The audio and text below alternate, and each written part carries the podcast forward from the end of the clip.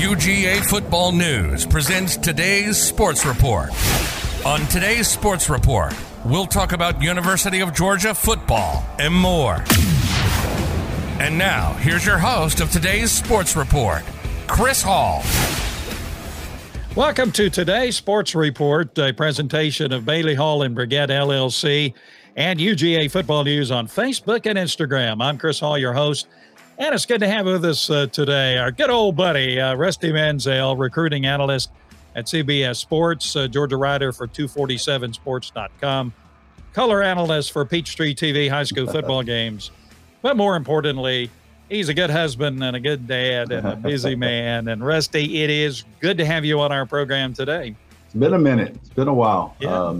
Got some things going on, and you know, spring practice ended up, so spring practice in Georgia starts. So I'll be on the road today seeing some kids, and got some pretty cool announcements coming up for the fall for TV.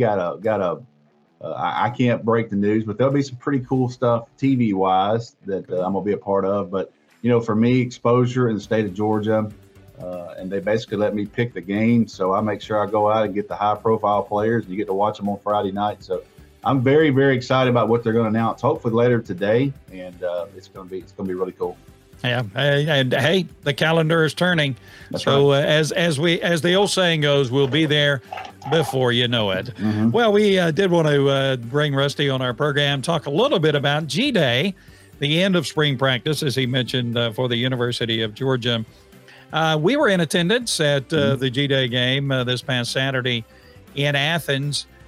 You know, the stadium, somewhere around 68,000 were present for the game. I'm sure, you know, the weather didn't help. The weather on Saturday morning was pretty bad with the rain and a chance of storms and that kind of thing. And as well as it being Easter weekend. Sure. Yeah, that may have been something that depressed the attendance a little bit, but not bad. It was the third largest attendance for a G-Day game at the University of Georgia.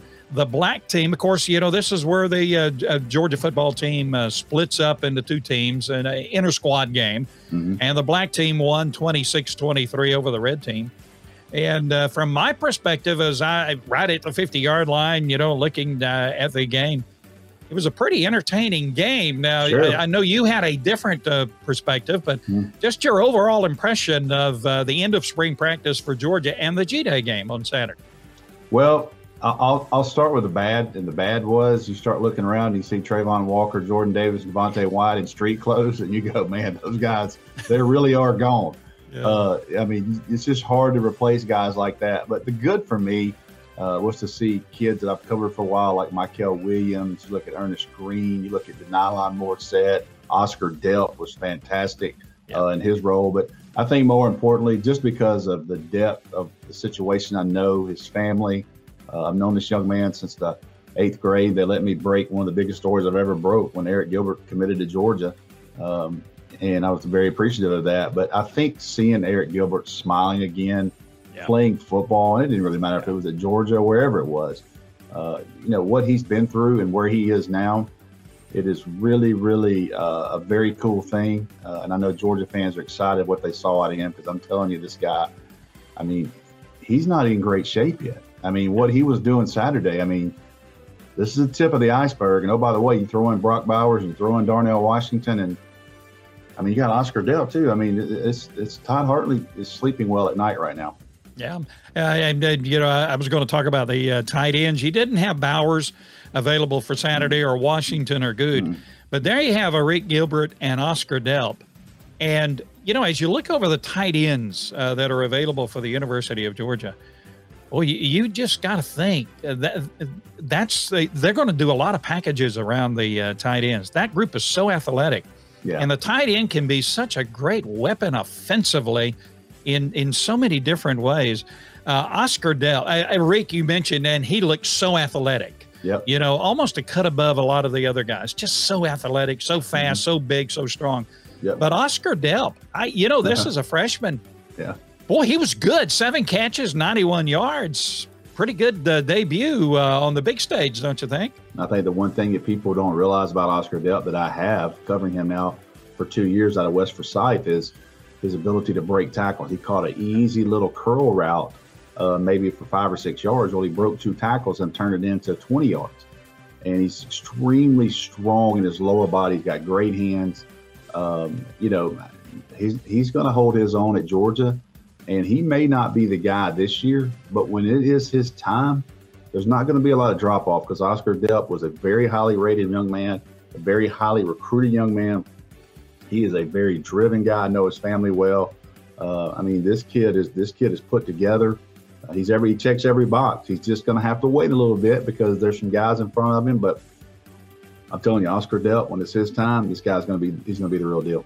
You know, we might see some we might see some packages with 2 tight ends a lot at the University of Georgia. No you question. You may have to keep one in maybe at a time to block a little bit, but boy, the tight end position is so strong at the University of Georgia. Now let's talk about quarterbacks. You know, Stetson Bennett, obviously starter, 15 of 35 for 273 yards, 3 touchdown passes, 2 interceptions. Carson Beck looked very good, 14 of 26, 274. Brock Vandagriff, 12 of 26, 115 yards. Gunner Stockton got in there as well. Just you know, Stetson Bennett was Stetson Bennett. Mm-hmm. You know, you got what you expected from Stetson Bennett. Mm-hmm. I was pretty impressed with Carson Beck. He looked pretty sharp and pretty comfortable out there. What about you? Yeah, he looked comfortable. I mean, this is his 3rd spring at Georgia. I mean, he's where he needs to be. I mean, this is where you think, you know, you should be in your 3rd spring. This is Brock Vandagriff's 2nd spring, and he took a step forward. I think watching Carson Beck, you could tell. Now, he did play against the 2s for most part, so I'm not going to, kind of match up him versus Brock too much. But I'll tell you that Carson Beck looked like he had a better grasp of what was going on around him. I did think when Brock Vandagriff played with the 1s, he had some good moments. And, you know, this is going to be a really interesting battle going into the fall. I do think Carson Beck's a clear number 2 right now, but I don't think this is a shut door. I mean, you look at this last year, Chris, Stetson Bennett threw 4 passes in the spring game and 1 was a pick. I mean, he was an afterthought. You know, he wasn't even in the consideration of who was going to play. So I think people got to be real careful to say write people off at a spring game. There's a lot of summer workout. There's a long fall camp, and anything can happen. But Kirby Smart ended all the message boards, off-season talk when he said that Stetson Bennett's our guy. The team believes he's our guy. I think the talk now will be, can Carson Beck keep that firm grip, which I think he's got right now, number 2, or does Brock Vandagriff continue to grow and develop and get that thing closer? You know, within the team, there's no question who's the number 1 quarterback, you know, within the team itself. Yep. Beyond the team, however, man, there's still so much discussion and so much, I don't know if it's dissatisfaction, but uneasiness about Stetson Bennett. Yeah. He led Georgia to a national championship. Why do you think there's so many people still questioning whether Stetson Bennett should be the starting quarterback at the University of Georgia? Why is that the case, you think? You know, he has those moments where you go, what happened there? You know, why did you throw that ball? But I think that people have to put this to rest now. I mean, you know, even because I said this, when Georgia needed him, when Alabama took the lead in the 4th, I think Stetson Bennett went 4 for 4 on the next 2 drives and led them right back down the field. And, by the way, through a touchdown pass. Stood in the pocket on a big 3rd down, delivered. So I think with Stetson Bennett, you know, he's not the sexy guy. He's not the, you know, he's not going to be the 1st round draft pick. I don't even know if Stetson Bennett's going to play in the NFL. I don't know if he's going to get a shot to play in the NFL. But I think that people need to put that part to rest and understand that right now he's the clear number 1. He's got the locker room. You know, they know they can win with him. He's a guy that can hurt you with his legs. I mean, he threw the ball, 35 times? Yeah. Saturday, and that's not ideal for Georgia. I mean, that's right. Not the game plan, but it's a spring game. Kirby Smart wanted to throw it around, and I'm sure there were some quarterbacks watching, and he said, look, I told you we were going to throw it around. So Kirby Smart's not dumb. I can tell you that. So they threw it around a lot and didn't really pound their running backs. But Stetson Bennett brings so much to the game, but he also brings so much experience. And with this offense, it is so critical to get the protections down get people lined up. If you watch the game within the game, go back and watch how many times Stetson Bennett lines people up or switches somebody, running back this side, tight end in motion.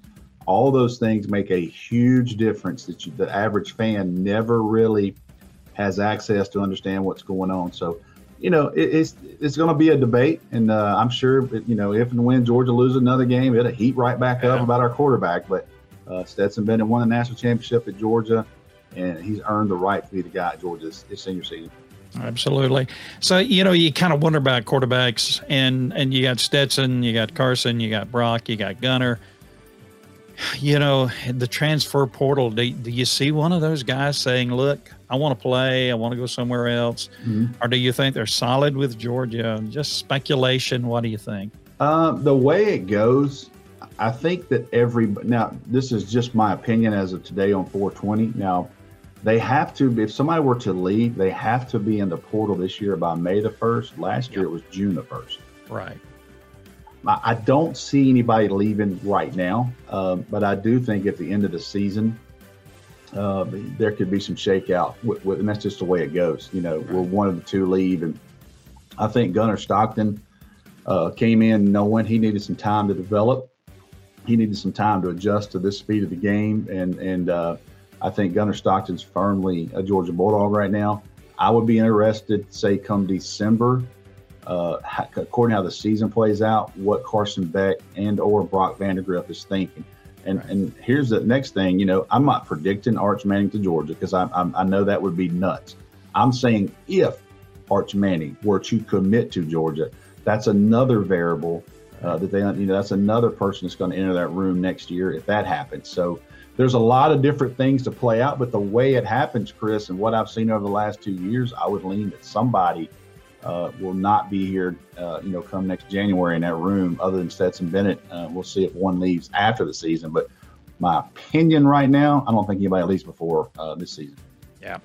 Let's turn to defense. Of course, Georgia, that once in a generation, I guess you could say, defense that Georgia had last year, lost 8 players from that defense that can go in the NFL draft, 6 projected in the first 2 rounds. You could have as many as 5 Georgia defensive players going in the first round.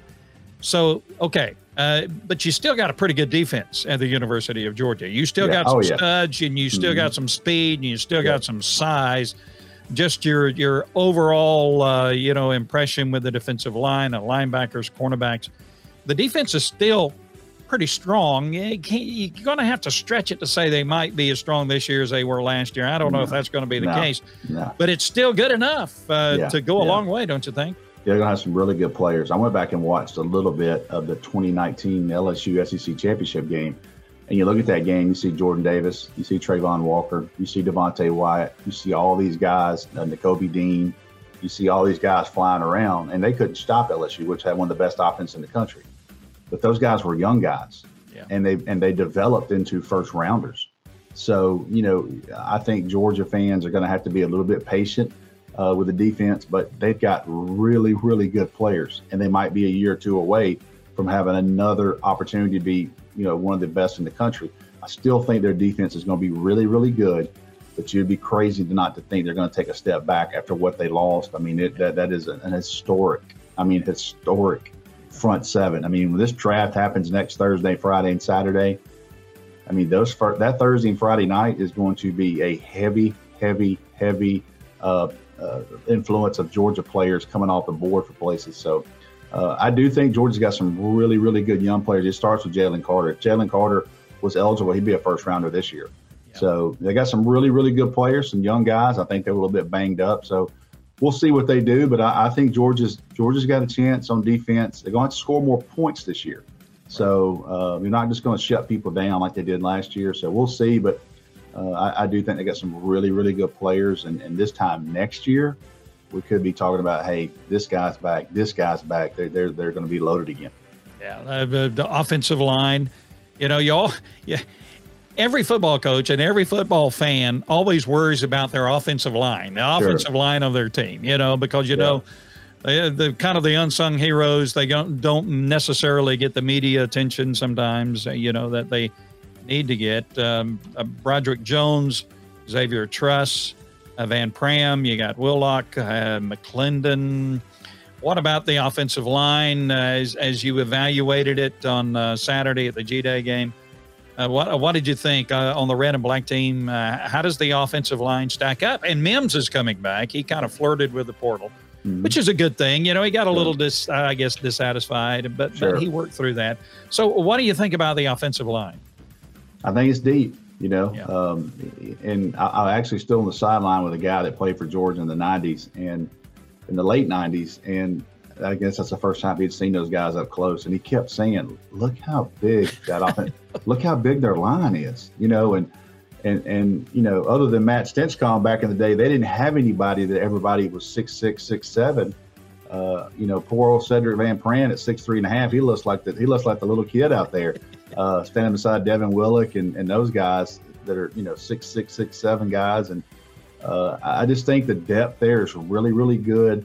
You know, I know they want a little bit more depth at tackle, and having Amarius Mims back will be huge. I do think Amarius Mims is going to play for Georgia this year. He may not start, but I would be very surprised if he's not in the rotation. But you look interior, look at Michael Morris. I mean, here's a kid that's playing left guard. And I completely forgot about Michael Morris, to be honest with you. And I saw him play Saturday, I was like, man, this kid is good. And they're just really, really deep there. I think this is going to be another strength for them. I think Georgia's going to be really good on offense. I think they had some drops, okay? They had some drops. But I think Georgia fans saw some things out of their wide receiver group, knowing that Brock Bowers and Darnell Washington weren't there either. So they're going to add some wide receivers, some freshman guys that come in June, some true freshmen, see if they can get in the mix. But I think offensively, Georgia's going to be really, really good, I think. Yeah, I think Todd Monken's going to have a lot of fun this year. Yeah. And I know he's already devising a lot of different schemes for the personnel he has. Running backs, Daijun Edwards, Kenny McIntosh, Kendall Milton, those seem to be the top three guys. What do you think out of that group? Very talented. And I love the fact that Edwards is getting the opportunity now to kind of step forward and shine a little bit. He's a good running back, good kid too. Yeah. So what do you think about running backs and depth? And is there a young guy that might, step up, maybe a freshman might step up into the running back rotation? Well, when you look at him, Branson Robinson, he looks like a senior. He's about to be here, and he's about to be here at the end of May. So I'd forgotten about Branson. I saw him on the sideline. I was like, man, that kid is put together. He got some guns, doesn't he? He doesn't miss the weight room. I can tell you that. So. He'll be here, and running back is something you can pick up pretty quick and play. If you can pass block and pick up the offense, you can play because you just hand the ball off, and it's just natural ability at that point. So I think that when you look at the running back room as a whole, I think coming to Georgia, you kind of expect. You look at Nick Chubb and Sonny Michel. They waited behind Todd Gurley and Keith Marshall, and then you look at DeAndre Swift. He knew he had to wait a little while behind those guys. So you look at Kendall Milton, who was a highly recruited player. Georgia won a big battle against Ohio State for him out of California. And, he's waited his turn, and I think it's his time now. Kenny McIntosh, I think, kind of take that role over what James Cook kind of gave them. So, Daijun Edwards, as you mentioned, I know Andrew Paul's coming in from Dallas, Texas. Georgia won a big battle over Clemson for him, last signing day. So we'll see those young guys and get in the fold. But I think right now it's clear. I think Kendall Milton's probably 1A. Kenny McIntosh will be 1B playing, and we'll see how much Edwards can get into that because he's a really good player. I agree with you. Yeah. Wide receivers, Blaylock, Kyrus Jackson. As I was watching the game, G-Day game, between the wide receivers and the tight ends, and I like what I saw. These guys are strong. They're athletic. They're fast. And they just move just so smoothly and strongly. Yeah. Wide receiver is always kind of an iffy thing in the minds of Georgia fans. But I think, it's going to be okay this year. What do you think? Got to keep Arian Smith healthy because the one thing you see with Arian Smith, twice he got behind defenders. Carson Beck hit him on the first play of the game for his side, and Arian Smith was 5 yards behind the guy. The second time, Arian Smith was open. Stetson Bennett underthrew him a little bit.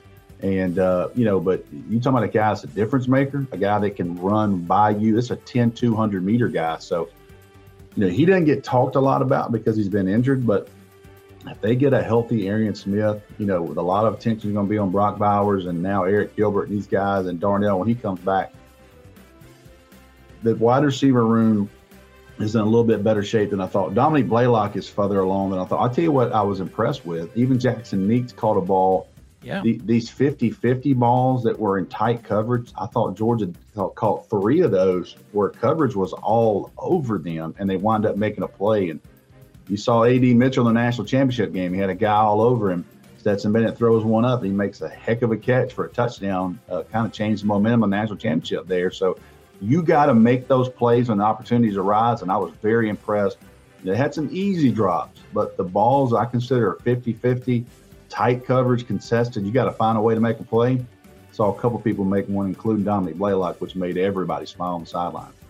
You know, last year after G Day, we were all looking forward to Clemson. You know, that was okay. Yep. Let's turn the page. Yep. Looking forward to Clemson. So much, you know, uncertainty about Georgia. It's a lot different this year. You won the national championship. G-Day is over. Now you got a target on your back, but it's still the joy of winning a national championship. Oh yeah. But now we turn the page. We got Oregon, of course, to the first game of the season. It's a lot different feel for the University of Georgia.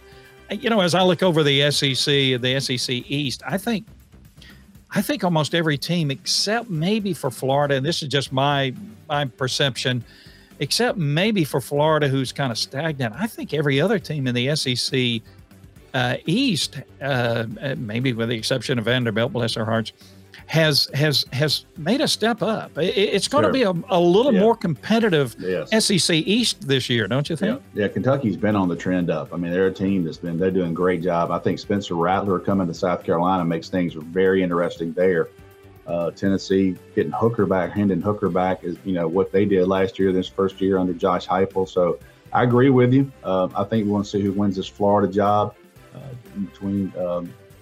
I think Anthony Richardson's going to wind up winning that thing, but we'll see as it goes down. But, you know, I think quarterback play is going to be better in the East. That always means a lot. But I agree with you. I think it's going to be some interesting games. And this Oregon game with Dan, you know, if there's anybody that knows Georgia, it's going to be Dan Lanning. He's going to know exactly how Kirby Smart's thinking, Glenn Schumann, Will Muschamp, what they're thinking in certain packages. So, you know, that you start digging into that game, the ins and outs and the X's and O's. I mean, these two teams are going to know each other really, really well. Yeah, it's going to be an interesting game. So I think, you know, I'm not a coach, never been a coach, never played one on TV.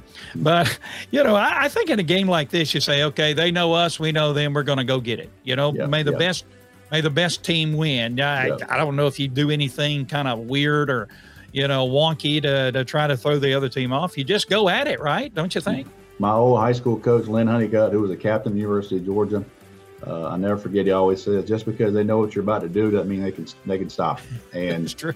We ran the ball down people's throats for 15 games my senior year, and I don't even know if we threw a ball at 15 games, but it worked. And, you know, I'd never forget that. So that kind of goes what you're saying there. You know, just because Oregon knows what Georgia's going to do doesn't mean they can stop this. At the end of the day, when you got a matchup with Darnell Washington, who's 6'7.5", Arik Gilbert, 6'5", Brock Bowers, who's probably the fastest tight end in the country, you know, he puts pressure on you every play. Then you got a guy like Arian Smith that runs a 10-200. You got A.D. Mitchell, Dominique Blaylock. I mean, they've got some pretty good guys right there. Yeah.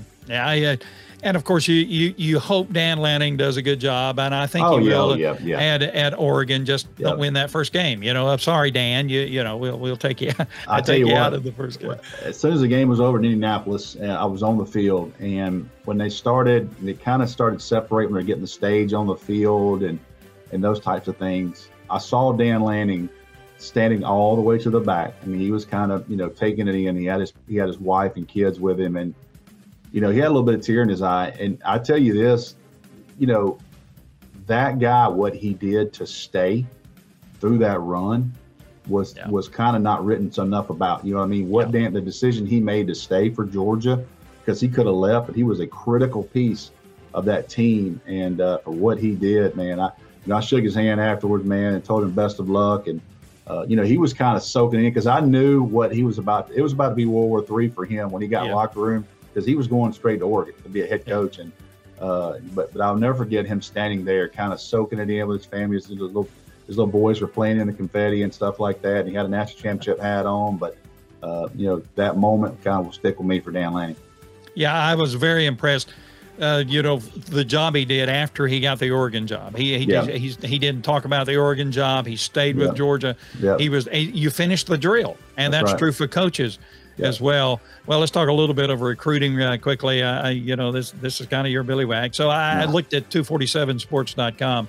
Here's your 2023 recruiting rankings at the moment. Kind of interesting. Texas Tech, number one. Arkansas, number two. The rated class rankings. Ohio State, number three. Notre Dame, number four. Georgia, number five. Followed by Penn State, Louisville, Tennessee, Baylor, Texas A&M. Now, obviously, things are going to change as, that cycle continues, and you're going to begin to see Alabama and all those guys come in to the mix. So tell me about the 2023 class so far that Georgia has, maybe some projections on some players. You mentioned Arch Manning.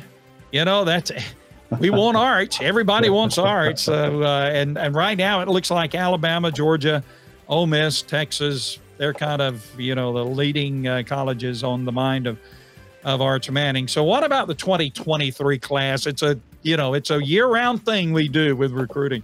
So as you look at Georgia now and maybe some other teams and where they're going to be, what about the 2023 recruiting cycle?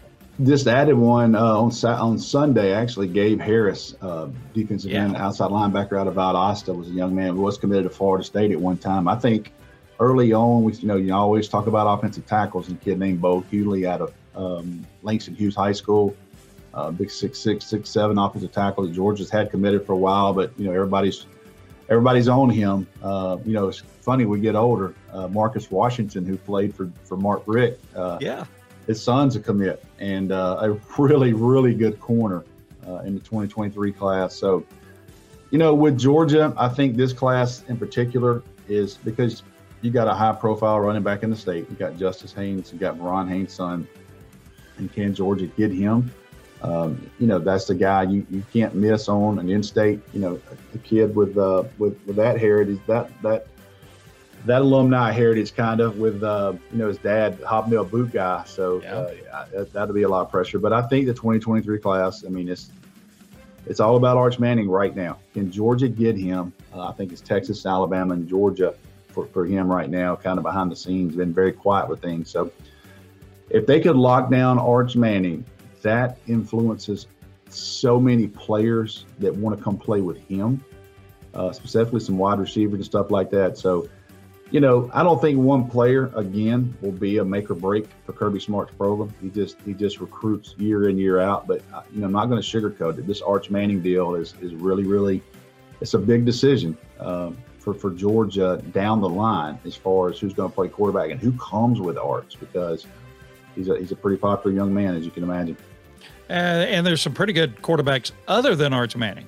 Sure. That are coming up that I know Georgia's kind of in the mix for as well. Nick Saban, he's hitting this thing about the NIL and the transfer portal. He's old school, and I understand that it's a new world, but he sees a lot that he doesn't like. Especially about the NIL deals, and Arch Manning, a $2 million NIL deal, hanging out there or something like that. I saw. So, as you look at this, where we are now in college football, Nick Saban doesn't like it at all about all of this. No. What do you think? He says it's going to really, have a potential to be very ruinous for college football as it is now. What do you think? What is your opinion on that? My opinion on the NIL was the original thought was to keep people like Todd Gurley from signing helmets sitting in a guy's car. And then ultimately getting suspended. And AJ Green signing a jersey for $1,000 and getting suspended for 4 games. For those kids to be able, Brock Bowers just got a deal with Zaxby's. Yeah. Bryce Young got a $1 million deal. Well, Bryce Young's earned that. Yeah. I think Lane Kiffin yesterday, he just put it out there. But Tennessee gave according to him, Tennessee gave a quarterback from California $8 million deal, and he hasn't played a snap yet.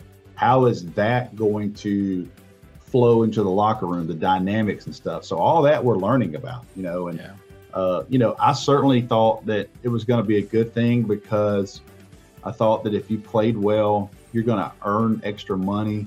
You know, I've always thought about, you know, sitting in the stands and you see those jerseys everywhere and those kids aren't getting a dime off of it. Well, that changes now. You know, you get percentage of that. So it's all new to me. You know, I've certainly knew covering kids for 12 years that financially this is a blessing to them.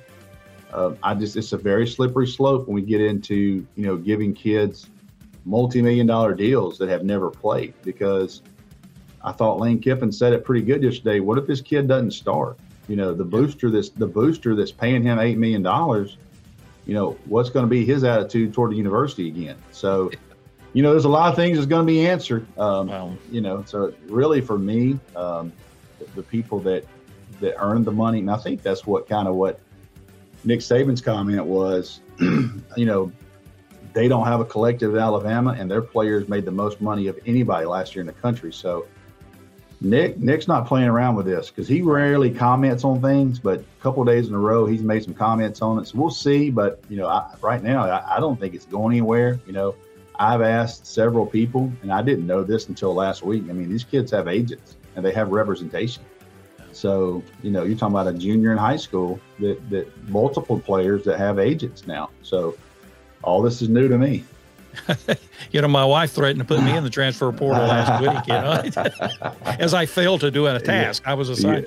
You and Mims were going in for a little while till you got back. There you go. I begged and I was forgiven. Paul Feinbaum mentioned on his program that he thinks all of this is separating colleges from the haves and the have-nots. And, he made the comment that now there's an SEC team, and I suppose he was referring to Vanderbilt, that can never be competitive again. Now, I don't necessarily think that's true. I think Vanderbilt, would, under the right circumstances, can be competitive again. So there's so much to consider when you're thinking about all of this. You know, I pull for Vanderbilt. I want them to get them. You know, I want them to get them a system. You know, I always felt like they could do that, you know, Paul Johnson type system and be competitive. You know, I want every team to be competitive. Don't you think? Yeah. And here's the thing, too, that I talked to a lot of coaches about this and, you know, just reaching out to people. And can it be sustained? OK, so if you give $8 million to a player, can you do that? How often are you going to do that? You know, and what's this player worth and what's that player worth? So. Listen, it's all new. Everybody's learning every single day with this. But I did reach out to some people last week and talk to several people, and you know, these people are starting to get representation, and I didn't know that. So, I mean, these are high school players that are telling coaches, "Hey, you need to talk to my agent, you know, about the deal." So, which is, you know, it's basically free agency. You know, you're talking to a kid in high school, you know, telling coaches, "Hey, I mean."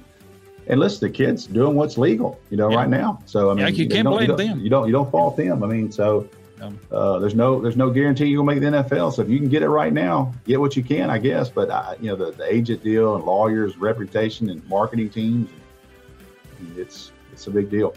What used to be done under the table is now done out in the open, and there's no consequences to it. And the NCAA, I think they're just hanging on. They don't know. It's like a runaway bull for them.